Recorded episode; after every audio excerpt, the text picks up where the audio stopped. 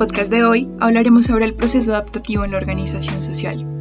Comenzaremos con una breve introducción de qué es. Seguido, hablaremos de si existe o no un factor predominante en este proceso, especialmente haciendo referencia a la familia, considerando una entrevista que realizamos. Para culminar, hablaremos de las afecciones de la tecnología en la organización social, de si existe o no una cultura digital y de si se puede interpelar en esta políticamente. También teniendo en cuenta una entrevista que tuvimos eh, sobre las acciones políticas que se han realizado por medio de Internet. El cambio organizacional hace referencia a la transformación de la estructura, la estrategia, la cultura y la tecnología que logra generar un impacto en una parte de estructura que mantiene una sociedad o en toda esta. El cambio organizacional está representado por un conjunto de alteraciones, tanto estructurales como de comportamiento, que exigen saber adaptarse a los diversos panoramas del entorno. La personalidad y estructura individual influyen en aspectos como el cambio en las actitudes, las formas de pensar, los hobbies por el arte y las fortalezas personales e incluso vocaciones espirituales, las cuales se destacan como los principales recursos internos o mecanismos de apoyo para adaptarse al cambio.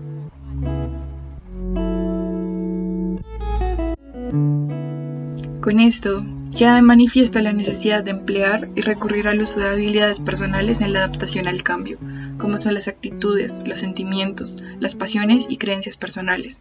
todos estos son elementos internos y mentales que promueven una adaptación tranquila y eficiente a un nuevo rol asignado tras un cambio en una sociedad y que en general ayudan a mantener una organización eficiente en determinada estructura.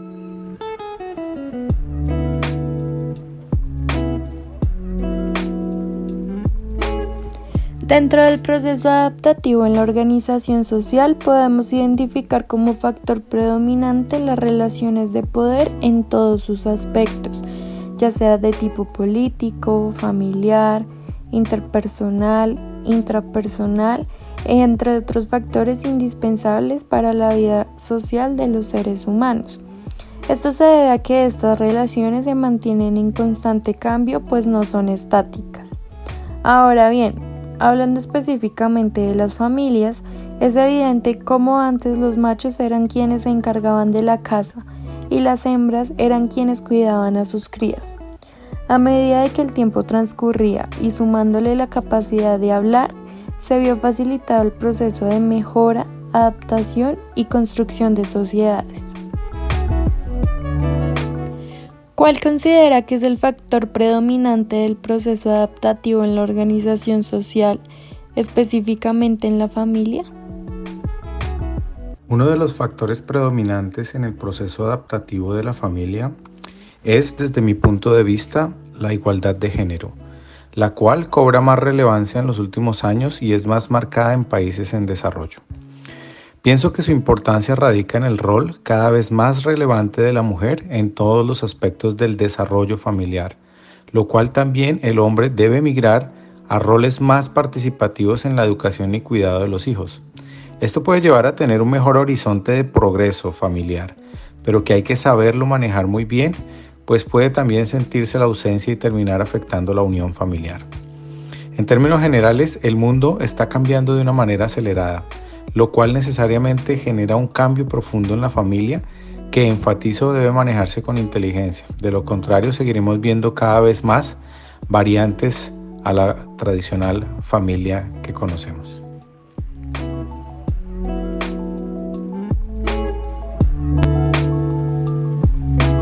La tecnología ha cambiado la forma en que nos relacionamos. Con esto, nuevas formas de autoridad han emergido.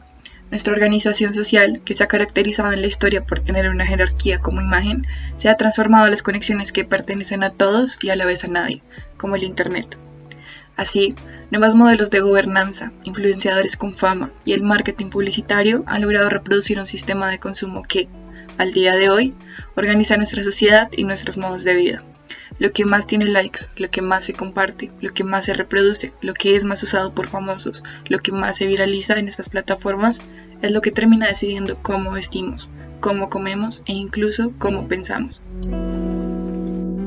La tecnología logra producir estos modos a nivel mundial según patrones que la misma tecnología estudia. No obstante, a pesar de que estos modos de vida se compartan, no implica que haya una cultura diferenciada por el uso de Internet, como lo sería una cultura digital sino más bien distintas culturas con una herramienta en común, usada para distintos objetivos y con diversos algoritmos que una u otra vez logran ser similares.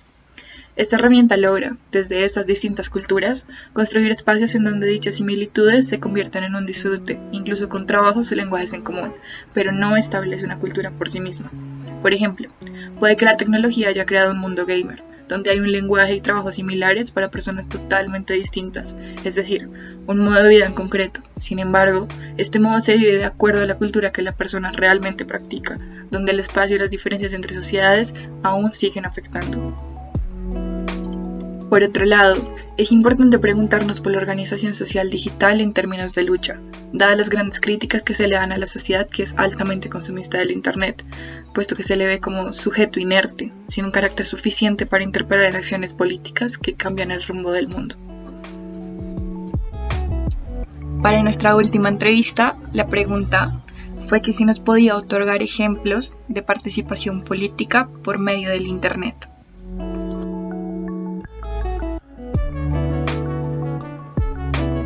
Gran ejemplo de formas políticas en el Internet, y es algo que incluso pudimos evidenciar estos últimos meses,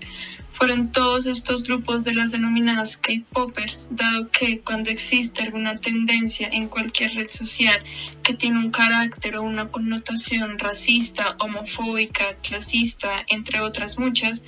ellas recurren a hacer masivos videos de artistas y grupos de este género musical en dichas tendencias de tal forma que el sentido de esa tendencia de carácter discriminatorio, homofóbico, clasista acabe y no sea compartido como una verdad entre tantos.